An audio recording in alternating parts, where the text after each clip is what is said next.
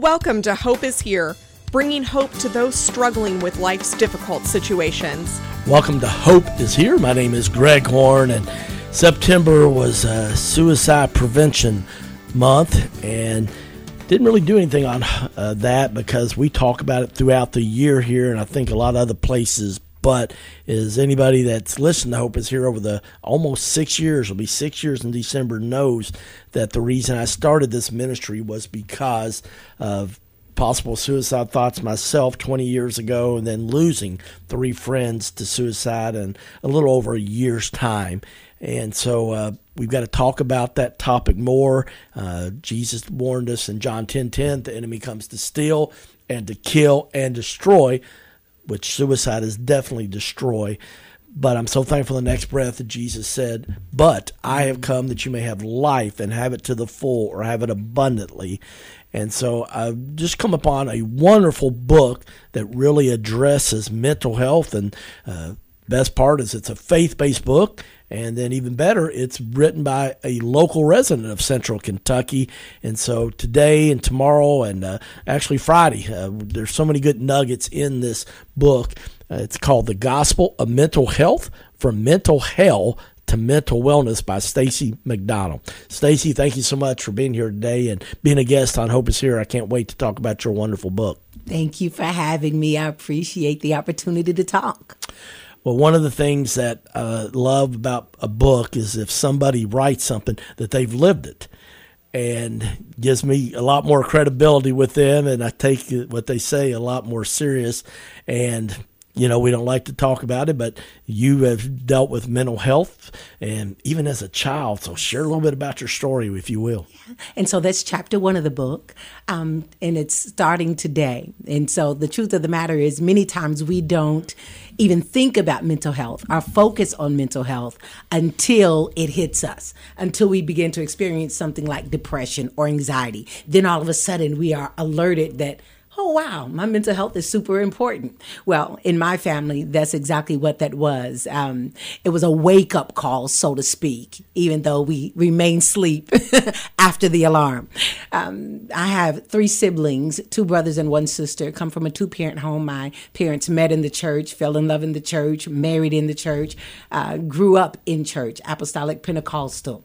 And uh, we had a family that everyone would look at and say this is an example example of what we want to be. And it should have been until one day things seemed to take a dark turn. My father, who prior to had been loving, had been kind, had been rational, started to shift in his behavior. And it was nothing that had to do with drugs or drinking, he wasn't doing anything like that. But his mental health began to decline.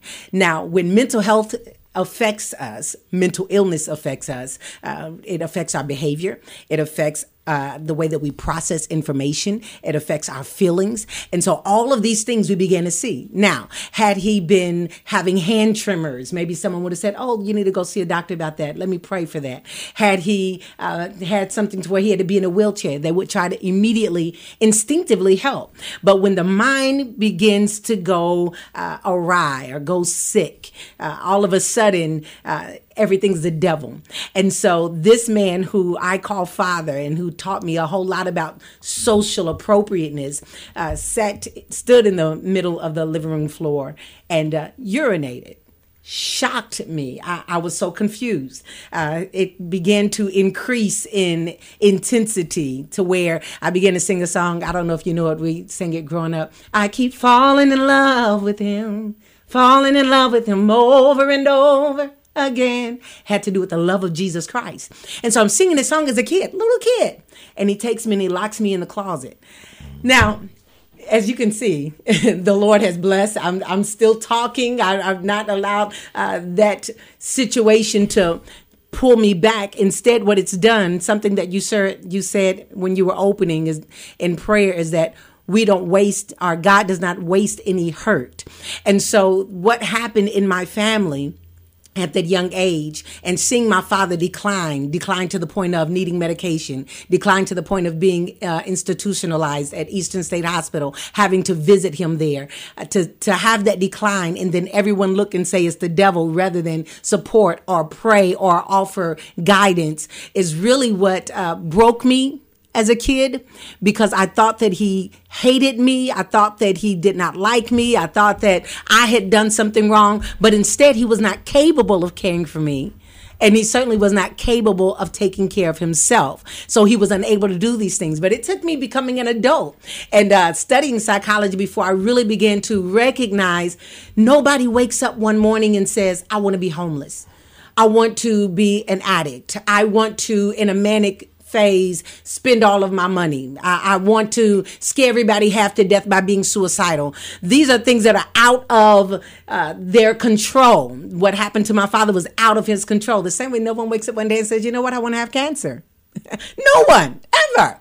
And so my father did not make that decision for himself. He had experienced some things as a child, uh, adverse childhood experiences that really caused some mental strain.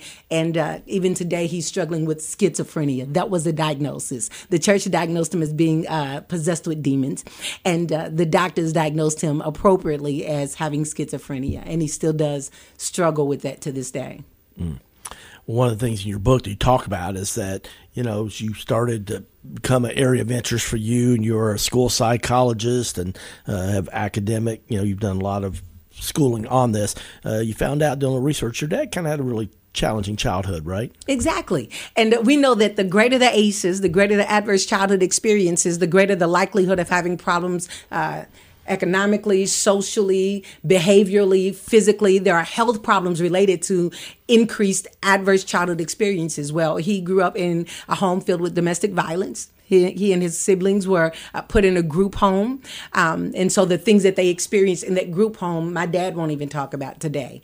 So the things that he experienced as a child affected him as an adult. This is why I think it's so important that we empower ourselves because if sickness can come through experiences, then healing can come through new experiences. And so it's important that we keep in our toolbox mental health strategies, yes, and scripture based mental health strategies that will help us to navigate the mountains and the valleys of life.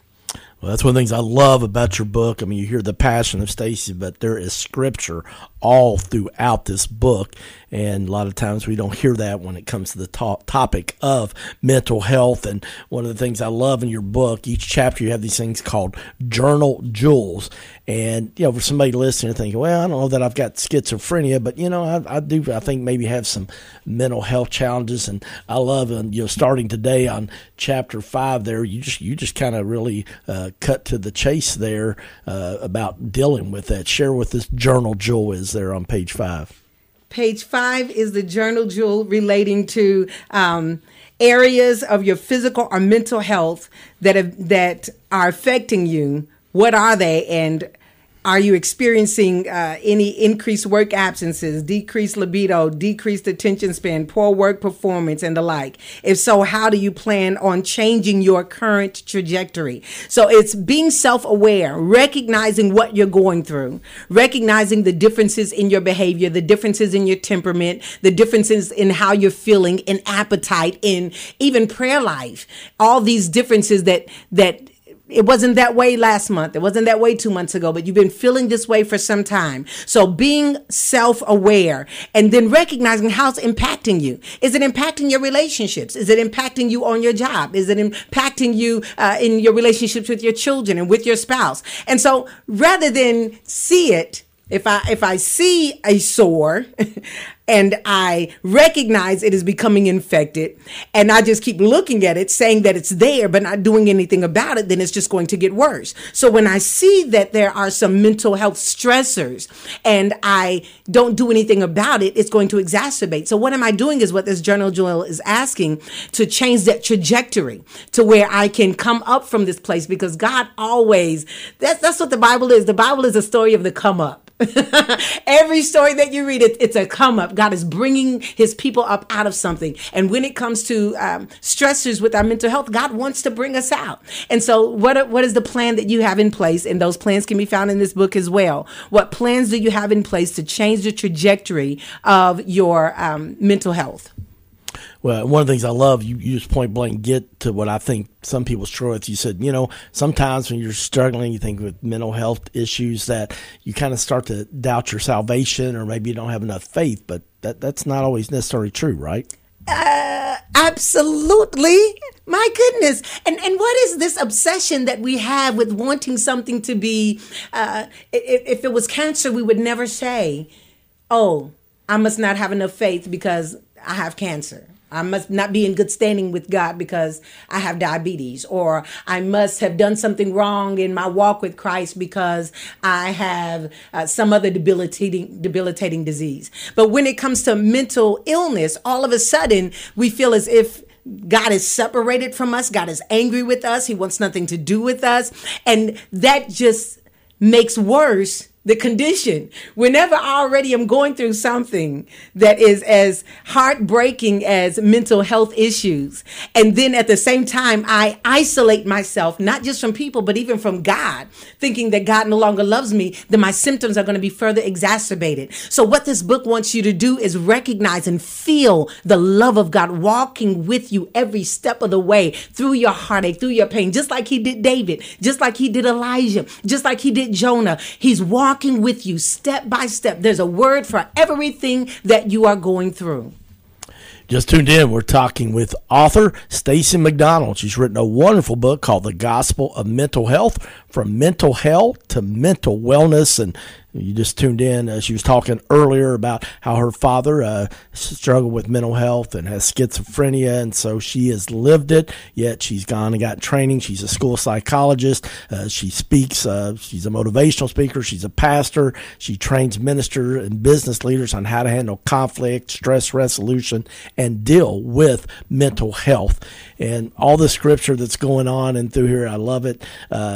You know, one of the things that you, you, you wrote in the book, you said with your dad as you looked at him and you went to see him at Eastern State Hospital, you still not you still did not make the connection that it was no one's fault. Right. Talk right. about that. Yeah, to see it wasn't just him; he wasn't in there by himself. There were uh, so many people surrounding him, people that were not rational, people that were doing irrational things, all these behaviors. And I'm talking about as a young kid and watching this, and never did it dawn on me of course, being a child, it makes sense that it wouldn't, but this isn't his fault. It's not the fault of the person who's who's in a wheelchair that they're in a wheelchair or the person that's going through chemo that they have chemo. It's not his fault. This isn't something that he wanted to do. And so that's where compassion kicks in. This this is where empathy kicks in to where when we have a true understanding of mental health awareness, we're able to better um, spend time with people in a healthy way rather than spending that entire time judging them as to why they're going through what they're going through. One of the things I love that in your book that you uh, close each chapter with a prayer and uh, I love that right there. And I'm going to share the one that you wrote there at the end of page 14. It said, Holy Spirit, I thank you for speaking to me through each page of this book, for showing me your might, my weaknesses, and my strengths. There are some things I never imagined I would have to seek your face for because there are some problems I never imagined I'd have. I thank you, Lord, for specializing in every issue, pain, and complexity of my life. You are not arrogant. You take all of me in without hesitation or reservation. You guide my footsteps, you nourish my thoughts, you strengthen my today, and inspire my tomorrow. Lord, I thank you for every trial of my life from childhood to the present and even those that will come. They have revealed your power to sustain and prosper me. Thank you for bringing me to a place of growing knowledge. Every physical and mental health goal I have set, I ask that you bless. Every challenge that may arise, I ask that you prepare me to face. And every time I think I am not able, remind me that you are, and in you I always am. In the name of Jesus, amen. Wow, we're just scratching the surface. We're out of time today, but man, I want to encourage you to get a copy of this book. I uh, hope you'll join us again tomorrow too. But go to her website, thegospelofmentalhealth.org. That's thegospelofmentalhealth.org. If you've been blessed by this program, I hope you'll share it with somebody else. But join us again tomorrow as we'll continue our conversation with author Stacey McDonald on hope is here. Thank you for listening to Hope is Here podcast. To listen to one of our previous programs or to make a tax deductible donation, please go to our website, hopeishere.today. That's hopeishere.today.